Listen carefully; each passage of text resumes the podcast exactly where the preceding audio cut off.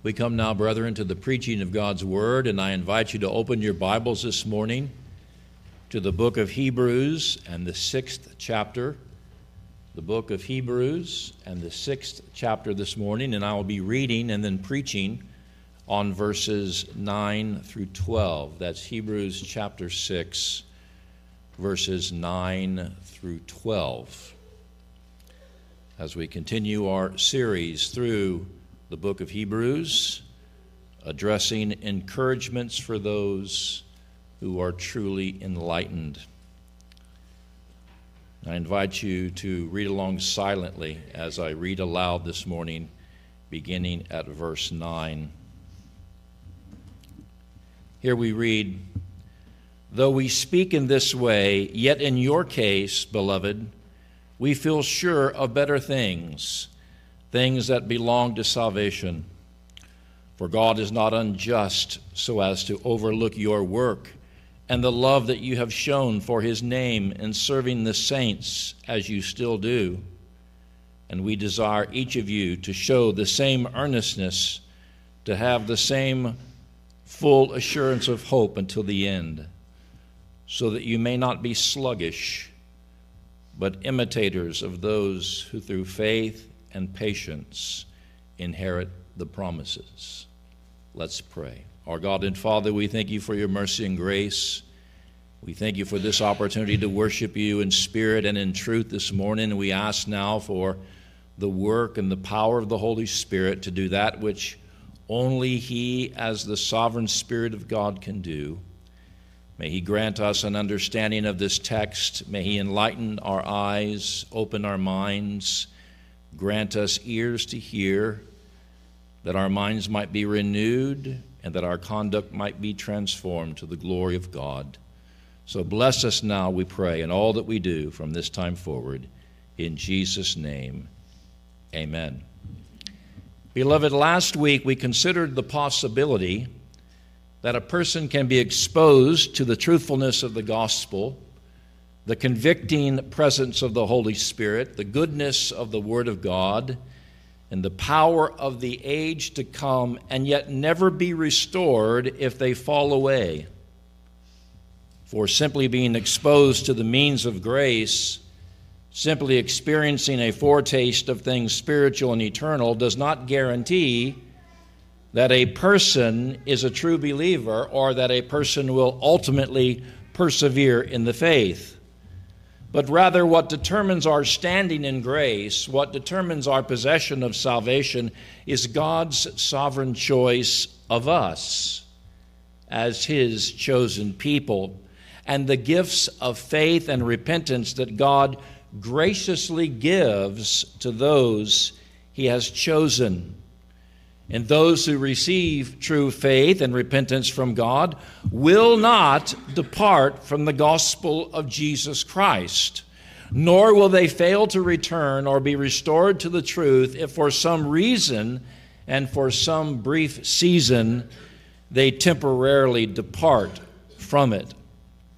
But rather, all true believers, all who have been truly enlightened, in the sense that we have been savingly regenerated by the Holy Spirit, will indeed persevere unto the end. And not only will they delight in the means of grace, in the preaching of divine truth, and in the communion of the Spirit, and in the goodness of the Word, and the power of the gospel, but they will remain in those things as well. For those who remain in the public worship of God, those who remain committed in their fellowship and accountability to God and to His people, can be assured and encouraged that they are among the elect of God who share in that heavenly calling which was mentioned by the writer back in Hebrews chapter 3 and verse 1. And how do we know this? Well, we know this because the writer to the Hebrews declares this beginning here in Hebrews chapter 6 and verse 9. For in concluding his thoughts on those who fall away and now focusing on those who remain faithful to the gospel, the writer states, Though we speak this way, in other words, with words of sadness for those who depart. Yet in your case, in the case of those who remain faithful to the truth, we feel sure of better things, things that belong to salvation. So, those who are faithful in their commitment to the gospel, who are faithful in their devotion to the means of grace, have every right to think and anticipate better things of themselves. Though they be sinful, they have every right to think and anticipate better things for themselves and for their future. For the things that they are seeing, the things that they are hearing in the public worship of God are not meaningless. They are not uncertain, nor are they intended to create doubt or discouragement in any way, but rather what we as true believers see and experience within the public assembly and in the preaching of the word and in the powerful work of the Spirit is intended to communicate good things to us, better things to us that God has in store and that God has reserved for us. For the divine truth that we hear preached and the communion of the Holy Spirit that we sense, and the goodness of the Word that we taste, and the power of the Word to come and the world to come that we experience, all serve to confirm to us that something better is coming. It's coming soon to us as God's people. For all that we hear and all that we see and all that we experience here and now are but foretastes of a better thing to come, of better things to come. And soon, many things that are still hidden from us, that are still behind the veil, so to speak, will be revealed to us. And in time, you and I will experience the fullness of our salvation. Think of that the fullness of our salvation. For what is promised to us shall be fulfilled, and what we hope for, we shall one day be in possession of. And yet, until then, we are established, we are sustained by grace, and we are certain that the Spirit's work within us will not cease. The Spirit's work within us will continue to transform us. The Spirit's work within us will not wane, it will not weaken. For God will ensure that you and I receive those better things, those things that belong to our salvation, those things that are ours already in Jesus Christ. And therefore, as we see and experience these blessings within our midst this morning, let us not forget how they also testify to what we shall see tomorrow and what we shall see in eternity as well. For the best in Christ is yet to come. Do you believe that? The best in Christ is yet to come. And so we who are in Christ can be certain of our perseverance. We can be certain of our perseverance. And yet, not only are we certain that we shall receive the fullness of what is future, but we can be confident that God accepts and God approves of what we do now in the present as well. For the Christian life is not exclusively about the future, but it is also about living for God and glorifying God in the present also. Not just the future, not just talking about what one day will come, but talking about what is now here and what we're enjoying in the present by the grace of God. And what are we to know about our service for God today? as it is seen and received by God the Father. Well, the writer to this epistle declares here in verse 10 of Hebrews chapter 6 that our God is not one to forget or to somehow overlook all that we do in service to Him now.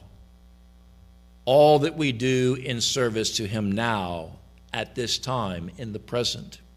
But rather, God's own nature, God's perfect character is such that He remembers our works and rewards us, not just in the future, but now. For the writer states here, For God is not unjust so as to overlook your work and the love that you have shown for his name in serving the saints as you still do.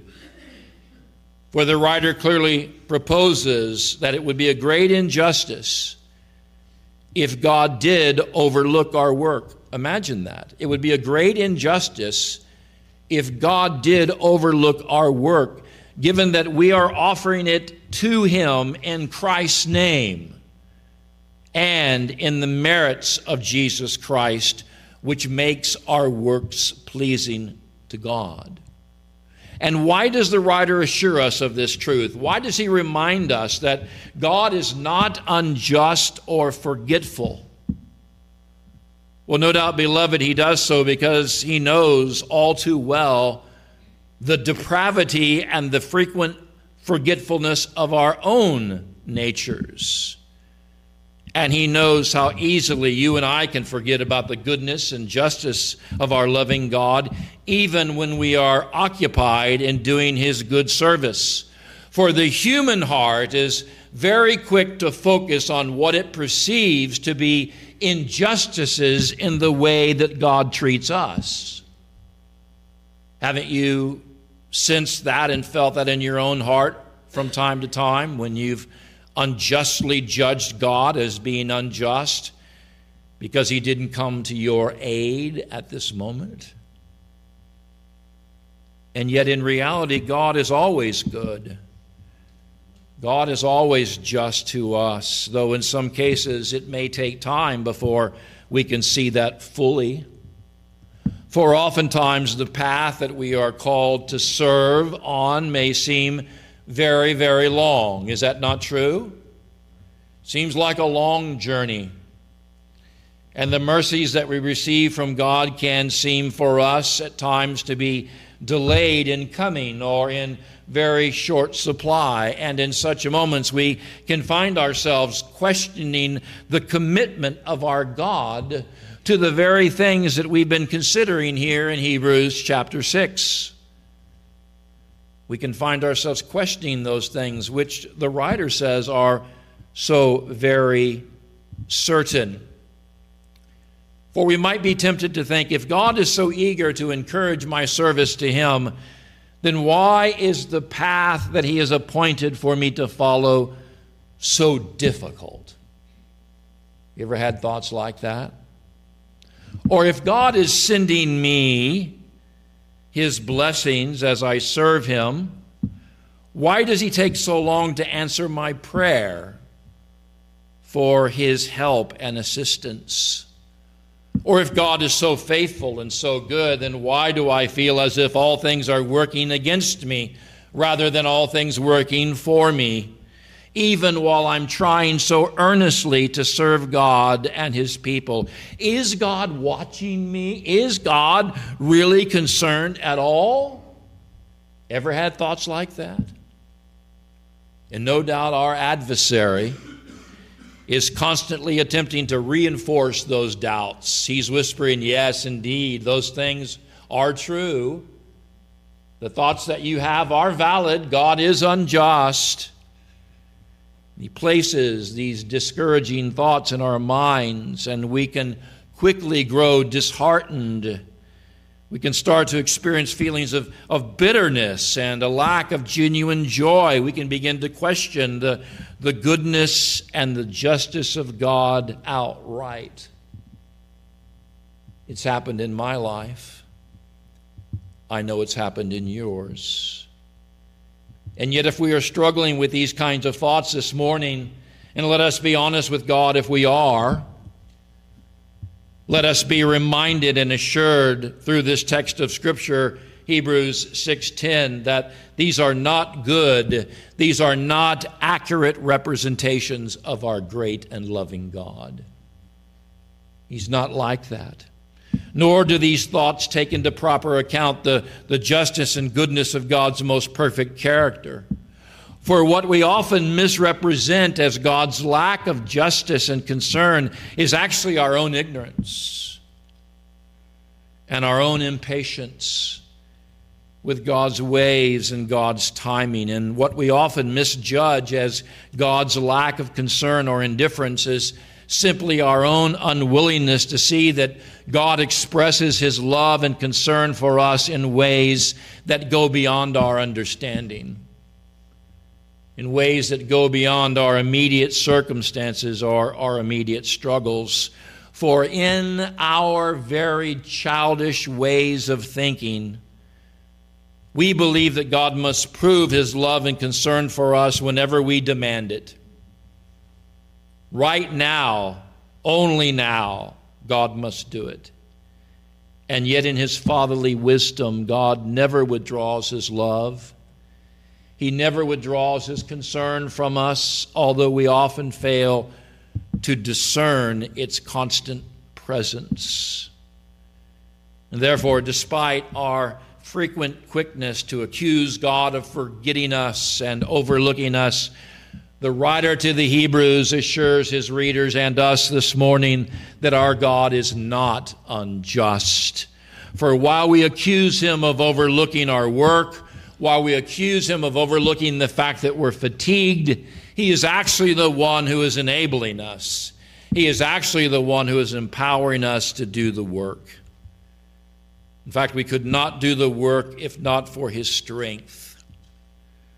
And while we are too quick to suggest that God has forgotten our labor of love for his name and for his saints, the truth is God is actually using our service God is using our ministry to Him and to others in ways that we are not yet fully aware of. Did you hear that? You may think you're being overlooked. But God, in His grace and mercy and wisdom, is using you in ways that you don't even know, that you're not even conscious of, that you're not even aware of, and that you're certainly not grateful for. And although we may not be able to discern at this time what is being done in our lives and what we're being used to accomplish for God's glory, one day we will. One day we will know, for God is now using us, His chosen instruments of righteousness, according to His own purposes. And just because our service to Him and to others may not look and feel like we think it should, does not mean that God has forgotten us does not mean that he doesn't see how we're serving or how we feel in the midst of that service. Because we need to remember that our God is the one who is truly sovereign over us. He determines what our gifts are, He determines what our service to Him will be like and look like and how long it will last. And He does all this in His holy and wise leadership over our lives and we should not be quick to judge God for what He's doing. In fact, there's the words to that hymn, God works in mysterious ways, that says, Do not judge God with feeble sense. Our sense is weak and feeble. Who are we to judge God? He is the one who is all wise. Therefore, beloved, let us not be so immature and impulsive to believe this morning that God, the God of all grace, has been nothing less than gracious to us, and that He has somehow unjustly and unlovingly forgotten or overlooked what we do. For the truth is, we would all be ashamed this morning, including myself, if we knew the full extent of what God has already done. And if we were aware of the full extent of what God is already doing in our lives for good, despite our tremendous ingratitude, despite our ungraciousness towards Him, we would all fall silent if we truly realized how unjust and unfair our accusations against God have been. Considering the love and concern that God has already expressed towards us through the life, death, and ministry of his Son, the Lord Jesus Christ. And thus, let us be assured that God is not only the spiritual source of all that we do, but he is aware of he is approving of what we do in sincere service to Him. God will never forget an act of faith and an act of righteousness sincerely done in His Son's name. Never, never, never. This should keep us from growing discouraged, even when life is trying. Then, not only should this assurance that God is not unjust and forgetful keep us from experiencing doubt or discouragement in our service, but it should sustain us in a spirit of genuine earnestness. A spirit of genuine earnestness. For in writing of his own desire to see his readers press on with a renewed sense of earnestness and spiritual vitality, notice what the writer states here in verses 11 and 12. He says this, and we desire each of you to show the same earnestness, to have the full assurance of hope until the end, so that you may not be sluggish, but imitators of those who through faith and patience inherit the promises. For it's not enough, beloved, for us to merely go through the motions of Christian service with little intensity or vitality, or to have little intensity or little vitality at all. To go through the Christian life with very little earnestness suggests that our hearts are not really in our service to God, and that we are not enthusiastic about the opportunities that we have in God's providence to serve Him. And yet, maybe that's where we are today. Maybe if we examine our hearts this morning, we would realize and we would admit that we are low on intensity. We are low on vitality. We are low on enthusiasm. Is that you? Is that me? If we are, may the Lord help us to see that this is not where He calls us to be.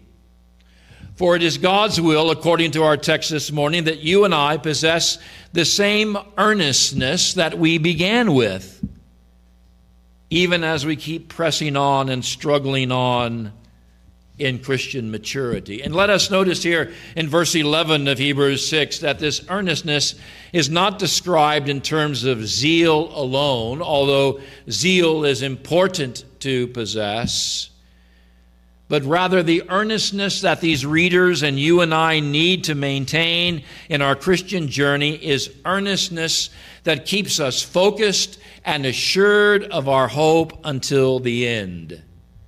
Notice that. Until the end. And of course, our assurance of hope until the end is not our ability, it's not our strength. It is this very same assurance that we consider back in verse 10. For what fills us with assurance of hope this morning is the fact that God does not forget us and that we're not being neglected. Nor does God overlook that genuine faith that drives us and motivates us in our Christian service, which is in itself a, a, gracious gift that we've received from Christ. For the faith that we have received from God is, is not merely a general belief that God knows best. You can believe that God knows best and yet have very little confidence that it applies to you.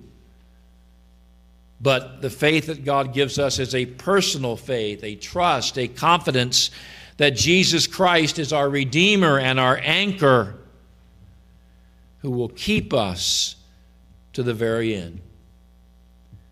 Therefore, when the writer states here in verse 11 that we are to show the same earnestness in having full assurance of hope to the end, he's, he's not talking about some assurance that we build up ourselves. He's not talking about an assurance that, that we muster up, but rather the writer is urging us just to be as intense and earnest as in the beginning. Because the character of our God has not changed. Because the character of our God is our rock and our fortress. It lies in the fact that God is committed to us and caring for us as His chosen people.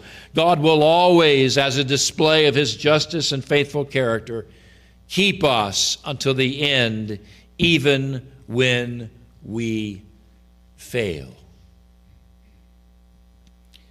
In fact, God's dealings with the Apostle Peter are a clear and powerful illustration of this truth that I'm trying to express about having assurance that God will keep us safe and earnest to the end. For all of us are aware of how Peter, though he publicly boasted that he would never deny Christ, ended up doing so. And we're told in Luke chapter 22 and verse 62 that after Peter denied Jesus Christ, Peter went out and wept bitterly. Remember that part of the story? For in his denial of Christ and in the shame that Peter felt afterwards, Peter lost assurance of that hope that he would be kept steadfast until the end. Peter lost the steadfastness that he once had in service. Now, how do we know this? Well, we know this because not long after his denial of Christ, we read in John chapter 21 and verse 3 that Peter had returned to his former profession of fishing. For if you read John chapter 21 and verse 3, Peter, after denying Christ and before he was restored, looked to his friends in the ministry and said, I'm going fishing. Now, he wasn't talking about reconnecting with an old hobby. If you think about the fact that he had been called from fishing, and that he had laid down his nets to follow Jesus Christ. And now he says to his companions, I'm going fishing. This is likely an expression of Peter's intention to throw in the towel with respect to the ministry. In fact, I believe if we study the text carefully, the context carefully, that's basically what's happening. He lost his full assurance that God would keep him to the end. And we understand why, because of the shame, the intense shame that Peter felt because of his denial. But what did Jesus do to draw Peter back? What did Jesus do to give Peter once again that full assurance? Well, we know that Jesus appeared to Peter and to the others on the shore, and after performing a miracle to demonstrate his power to provide for them, remember, they had been fishing, they had caught nothing. Jesus told them to go ahead and try again. There was much fish. After that, Jesus served them a meal. Always gracious, our Lord, and caring for the stomach as well as for the soul. And then he addressed Peter personally and directly. Remember that? And of course, what Jesus said to Peter sitting there on the shore was, fully intended to restore him to a place of enthusiastic service, a place of earnestness again, a place of full assurance unto the end. For you know the story. Jesus asked Peter, Simon, son of John, do you love me more than these? When Peter answered, Jesus commanded him, Feed my lambs. And then Jesus said to Peter a second time, Simon, son of John, do you love me? And when Peter answered, Jesus said, Tend to my sheep.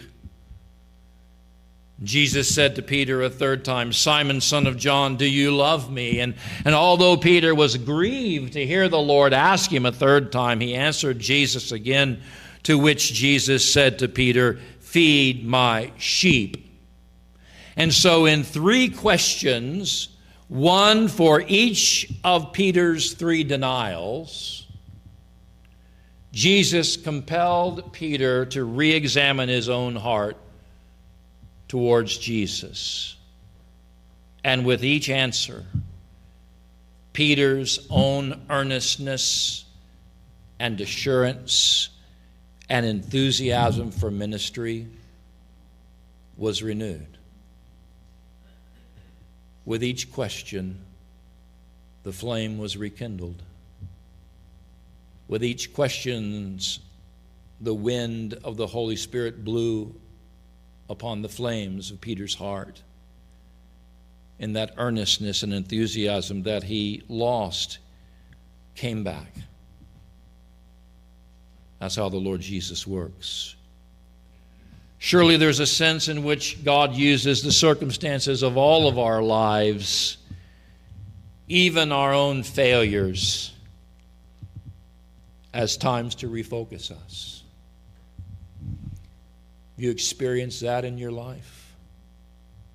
That God has used those times to refocus you, to urge you back into a place of service, to put you back in the saddle, so to speak, where your earnestness and assurance in Christ is renewed and inflamed and made more evident since we know that He keeps us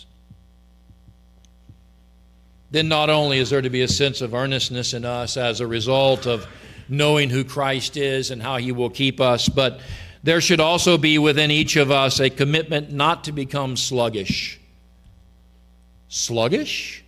Yep, sluggish. Look at the word, look at the text. Not to become sluggish. What does it mean to become sluggish? in this context? Well, to be sluggish here not only means to be slow in hearing and receiving something spiritually, but slow in responding, slow in doing the right thing as well. For those who are sluggish are slow to recognize when they are surrounded by divine grace. They are slow to recognize when they are surrounded by divine mercy. They are slow to recognize when they are surrounded by blessed encouragements that accompany them at every turn. And as a result, they can often wrestle with the issue of assurance, or they can delay their response for so long that they forfeit the comfort and joy that comes through seeing God at work in their life and in their service. They're sluggish. They're slow as molasses, as they say, when it comes to recognizing what God is doing. Needless to say, this is not the state of maturity that God wants us to remain in, if it's a state of maturity at all. It is not the spiritual state that leads to spiritual fruitfulness and productivity in the kingdom of God because being sluggish holds us back. Being sluggish robs us of our spiritual zeal and energy. And yet, why is it that we often allow ourselves to become so sluggish? So slow in responding to God, so slow in making the right spiritual decisions that need to be made. Why do we allow ourselves to become so slow moving spiritually, so spiritually numb? so to speak. No doubt the problem is related once again to our lack of assurance, our, our lack of confidence in Christ. We are not perceiving clearly that true assurance is not found in us, but it is, it is found in Him. We keep postponing and waiting until the demands of the Christian life seem easier. We keep checking and moving and delaying until things are going to be less exhausting for us. But we fail to see that the spiritual service that Christ has called us to is the ultimate source of rest. Do you hear that? The spiritual service. Yes, even the work that Christ has called us to is the ultimate source of rest.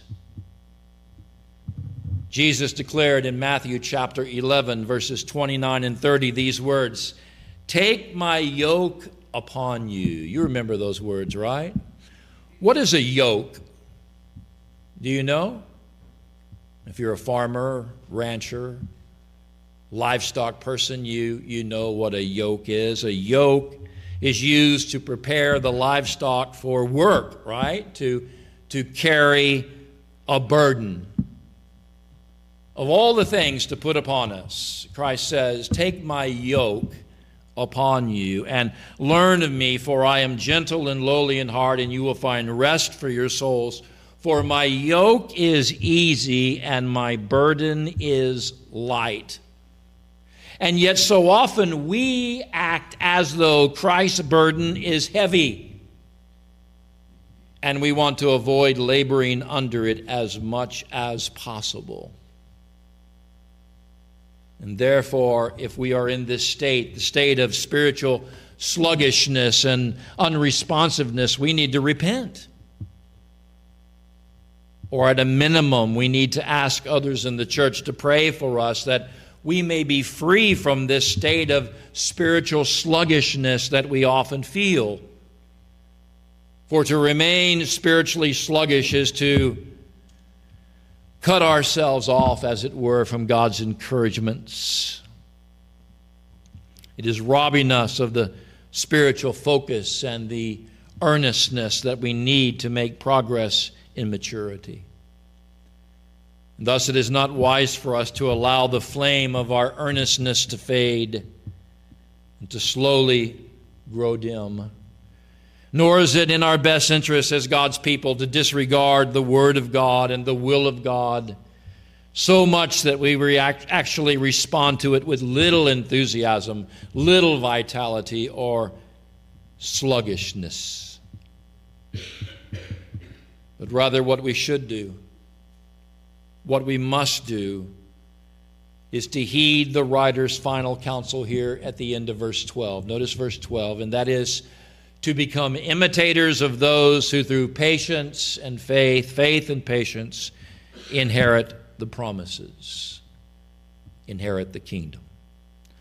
For God has blessed us with living examples of people, with people mentioned in the Holy Scripture, people serving in the Christian ministry, people even within our own churches who live their lives earnestly and enthusiastically rather than living doubtfully or reluctantly or sluggishly.